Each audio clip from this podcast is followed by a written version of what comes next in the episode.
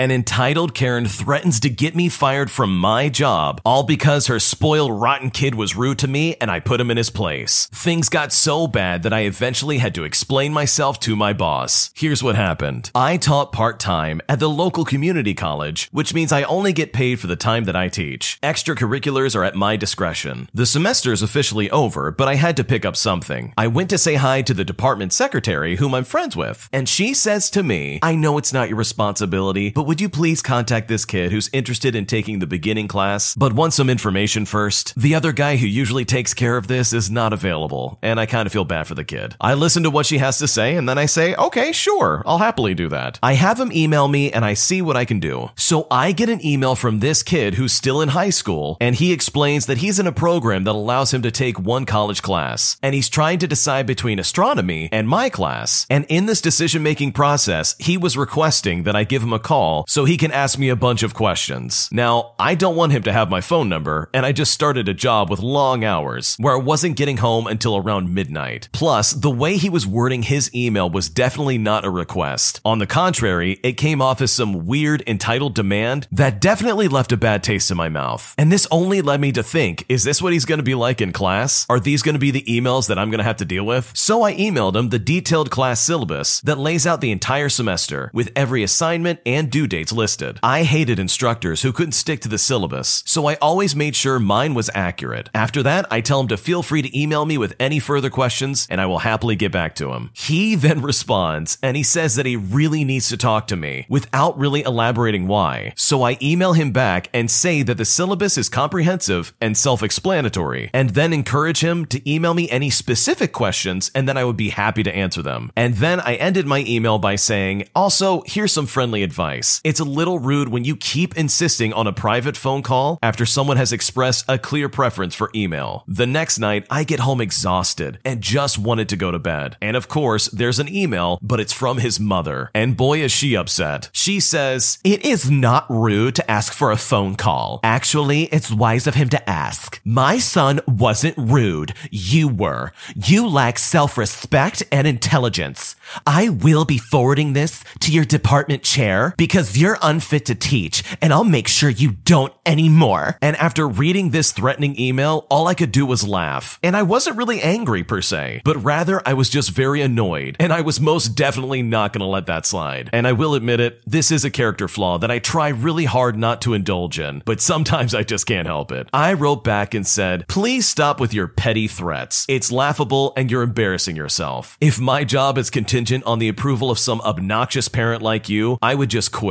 I'm on summer vacation. I'm not getting paid for this. I didn't have to respond to your son either at all, but I did it as a courtesy. Under no circumstances whatsoever do I owe anyone a phone call. As for my self respect, I have enough not to cater to a parent with an inflated sense of entitlement and self importance. I don't care if your son takes my class or not. It makes no difference to me. I have no shortage of students wanting to take my class, and I'll be fine without them. Then, to top off this beautiful email, I took what I would consider a really cheap shot, but I simply couldn't resist it once I thought of it. I then said, Your son will be better off taking astrology, where he will learn that he's not the center of the universe. You should take it with him. The kid probably didn't deserve that much, even as entitled as he was acting in his email, but his mother definitely did. At the next semester's faculty meeting, I apologized to the chair if I caused any problems, but I explained that she had bothered me. He laughed and said, I could tell, I could tell. It was kind of impressive though. He said it was no big deal and that they get angry parents all the time. He even noticed that the mother and son in that situation had different last names, so she was probably just the stepmother who pushed him about calling and took it out on me when I told him he was rude. He read the emails and could see I was trying to help him. The secretary said, I'm so sorry I asked you to contact him. To which I responded, That's okay.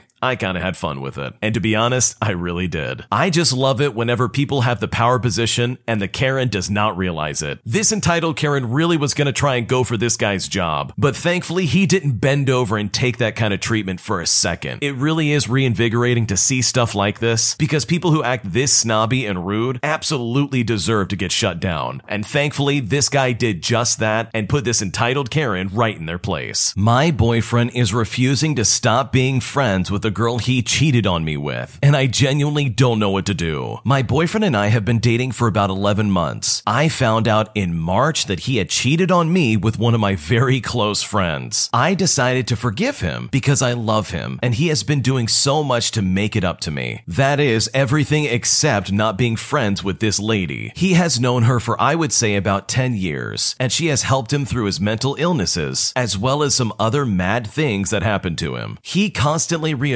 me that he isn't attracted to her at all, and he doesn't know why he even did it in the first place. He also acknowledges that he overstepped a boundary that will never again be overstepped. He also lets me see all of his messages with her and has limited contact with her and only talks to her maybe once every three days. As a side note, he did spend some quality time with her, but in my eyes, that doesn't make it any better. He still cheated. He tells me just about every day that he loves me and that I'm the only one he sees himself with. And yet he still will not completely cut this girl off. The fact that he is still talking to her at all is extremely uncomfortable for me, and it makes me feel absolutely awful. My boyfriend keeps getting upset that I bring up that fact and that I don't want him to be friends with her anymore. And honestly, I don't know what to do anymore. I feel like I'm in the wrong for asking him to end a friendship, and I'm truly not sure what direction to go. What should I do? This is really a sad situation because not only did your boyfriend cheat on you with your best friend, who's also friends with him for about 10 years, but you also forgave him and welcomed him back into your life. And that really was not the best move for you. You're telling us that you're making steps together as a couple to improve your trust with one another and to be a stronger couple. But his action in staying friends with the very girl he cheated on you with is in complete contradiction with what is actually happening. I honestly think every time he tells you that, oh, I love you and you're the only one I see myself with, is absolute BS in my opinion. If he really cared and if he really wanted to be with you, he would have cut off communication with this lady immediately and he would be so remorseful for ever jeopardizing his relationship with you. Instead, what is probably happening, in my opinion, is that he feels like, oh, I can still spend time with this lady because my girlfriend welcomed me back and no negative repercussions really came my way as a result of this. Sweet. In my opinion, this is super suspicious. And if you want this relationship to last, this is something that definitely has to be cut off. So it really does come down between you as well as this girl that he cheated on you with. He really does have to make a decision. So hopefully this works out and hopefully your boyfriend chooses you. Because as of right now, it seems like he's made his decision. And his decision involves staying in touch with this lady as well as trying to call you his girlfriend. My husband is having an emotional affair with his online friend, and I'm not sure what to do. My husband is heavy into online gaming. Whenever he is not at work, he is playing games and chatting with his friends on Discord. There's a girl that has joined their group of friends that he has recently started to play with alone. He claims it's because no one else is around, but it's getting to the point that they are now talking on voice chat alone for hours and texting outside of the game. I went on his computer today and found some messages between them that I found highly inappropriate. It wasn't anything that would be outright cheating, but saying things like they miss each other, as well as them making plans to travel to meet in real life, while also expressing how much they enjoy spending time with each other. They made plans to watch Netflix on a party together, and he has even downloaded games just to play with her. My husband has been very down lately about work as well as his life in general, but he will never talk to me about it. Instead, he will just stay in his computer room and play video games. But in this conversation, I saw that he had been opening up to her about some very personal things. He also quite often will neglect plans with me in order to talk to her. To top it all off, I was reading through his other Discord messages and saw a chat with a random person where he was pretending to be me and even told this person details about my life while acting as me. The whole situation is incredibly messed up and I know I need to say something, but I don't know how to do it and to justify my snooping on his computer. I'm honestly at a loss and I don't know how to handle this situation. What should I do? I think honestly, you definitely need to have a conversation about this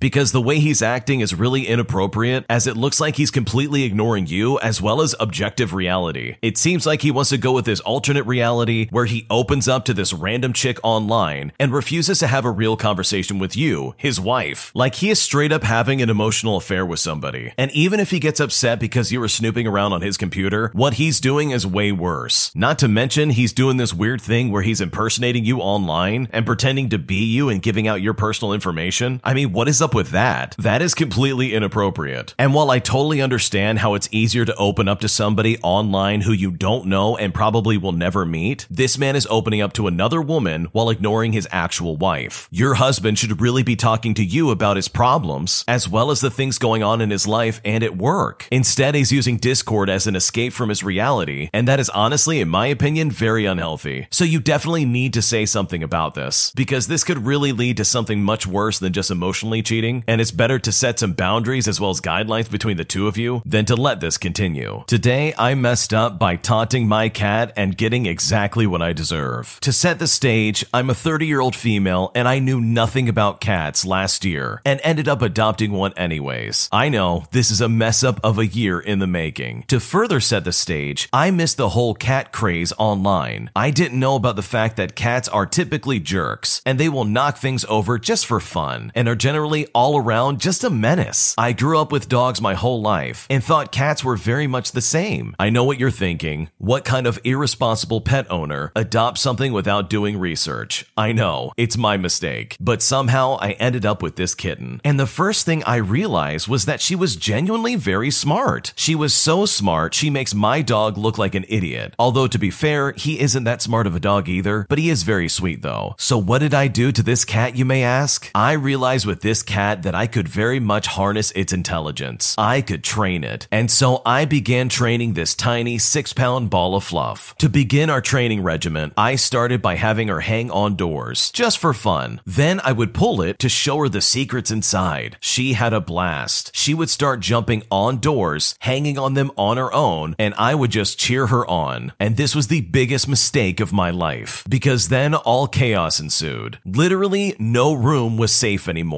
My attic, my bedroom, the cat went wherever she wanted. I came back one time from a two day trip vacation and thought that she broke my water heater. Nothing was safe, but the one saving grace was that she couldn't get through locks, which was really a pity for her because she absolutely loves the outdoors. She is an indoor cat, but I let her outside with supervision. She loves it so much that anytime the dog went outside without her, she would immediately whack my 40 pound dog right in the face. Suffice to say, neither I nor my dog could be in the backyard without her losing it. And I can't leave a free roaming tiny black cat outside in the open without expecting her to run off and transition to an outdoor cat. If I lived in a safe neighborhood, fine, but I have run across more than a couple of sad instances with pets, so it's not a good idea in general for her to be roaming my particular streets. Now, here's the problem I have a hot tub in the backyard, a hot tub I very much enjoy winding down the evening with. Unfortunately, this is a hot tub that I cannot enjoy through going into my backyard because then the cat will just follow me through the open door and start ripping at the mesh divider. So what I have taken to doing is going out through the front door, which I can lock with a key, whereas my back door just has an inside only sliding lock, and then just circling back to my backyard. For some reason though, today I decided I was feeling especially petty with the cat. After all, she has done some typical cat destroying behavior, and I decided I would get revenge. So I walked up to my back door and I knocked on it, catching the cat's attention. Initially, I was delighted because man was that cat angry. She ran over and practically slammed herself against the door. She was meowing, scratching at it, overall raging mad that she couldn't get out. She shoved herself against the door frame, which would normally open, but it didn't budge, all because it was locked from the inside. So I laughed to myself. My thirst for revenge was duly satiated, and I spent a glorious 25 minutes in the hot tub. But of course, it all went south very quickly. When I got out, I noticed a thin strip of light, and that's when my stomach dropped and I knew. I ran, practically slipping on the stone, and saw that yes, the door was open and the cat was gone. There went the rest of my evening, as I then spent the next 30 minutes dripping wet and terrified, running around and half screaming this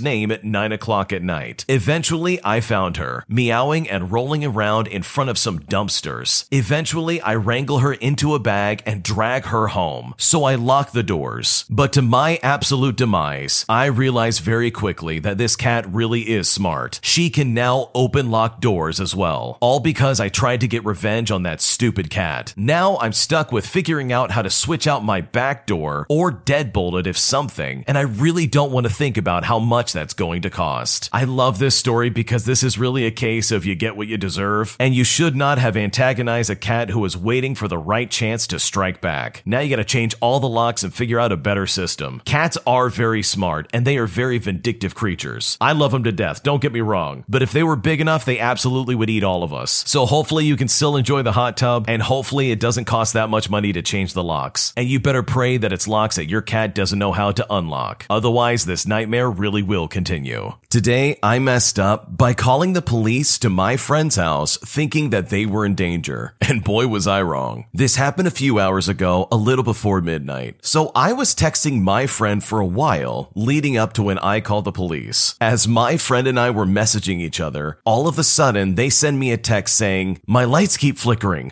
Call the cops. And for this message, there was literally no context. At this point, I think it's an actual emergency, especially because it seems like something is actually happening. And so I call them, to which I get no response. So I try and text them again, and still absolutely no response. I proceed to try and call them two more times, as well as text them once more, but they still don't pick up or answer. At this point, I'm worried that something has already happened, and I proceed to call the police. As I'm on the phone with the police, I finally get an answer, but at that point, I had already told the officer the address, as well as the individual's name, along with the other people who reside with them. I eventually get off the phone with the police, and my friend tells me that there was nothing wrong. And at this point, I was just in disbelief. I had to explain that I thought they were in danger because they weren't picking up the phone and they weren't responding to any of my text messages. After that, I call emergency services again, hoping that I can tell them that the individual I called to check on is all right and that they responded to me and that everything was fine. A few minutes later, I receive a phone call from the individual's phone and it's their mother. I already know that I'm gonna get chewed out and I try to explain what happened about the text and how I thought this whole household was in danger. Long story short, I'm never gonna call the cops to their house and if I believe that there is something wrong or something that's happening, I'm just gonna call the mom first. At that point, I just decided to call it quits because I ended up being the bad guy in the situation and went to bed feeling terrible. The next morning when I wake up, I get a text message from my friend and they basically tell me that I'm a piece of garbage for what I did and that apparently I knew exactly what I was doing. It's honestly also very confusing and I just don't know what to do. Here's the thing. If you're gonna mess around and pretend like you need help and act like, oh, call the cops, my lights are flickering, then you absolutely deserve to have the cops called on you. You don't play around with that. If there's an actual emergency and if there's something going on that you're trying to reach out to a friend to see if they can help you out, then you can expect help to come your way. You don't just say that and then come back and be like, psych, nothing's wrong. Like that's unacceptable. And the fact that the mom as well as the friend acted like that and tried to make you seem like the bad guy is totally incorrect. They are the bad guy for allowing this to happen. You are not a piece of garbage for doing this. If anything, you're a fantastic friend. I would love to have friends like that who know to have my back when things go wrong. Because your friends don't always just say, hey, call the cops, something's wrong, or even allude to that without there being something actually wrong. Like friends can joke around and have some kind of inside jokes, but I seriously doubt there was any kind of inside joke about the cops being called. So good on this original poster for doing the right thing and stepping up and helping out his friend, even though their friend ended up being just actually a complete moron. My ex contacted me after six years, and I haven't told my partner about it, and I'm not sure if I should. Two days ago, my ex followed me on Instagram, and unfortunately, I followed him back. He immediately DM'd me and asked me how I was doing. We had a short exchange. Then he asked if I wanted to arrange a day and time to see his dog, whom we actually got together when we were dating, but the dog ended up staying with him after the breakup. I told him that I would love to, but I don't think it was a good idea because I'm in a relationship and would feel upset if I were in my boyfriend's shoes. Hours later, after the initial start of the conversation, he sent me over 20 photos of us that he had stored on an old social media account. And after he sent me all those messages, I did not reply. The following day, I was running errands and he messaged me again. He asked me if I wanted to meet up and have some coffee. And out of curiosity, I did. We met at a local Starbucks and talked for three hours. We mainly talked about him and how much he struggled after the break. But of course, we also talked about how I struggled as well. In summary, I thrived and he fell into a hole by getting into a rebound relationship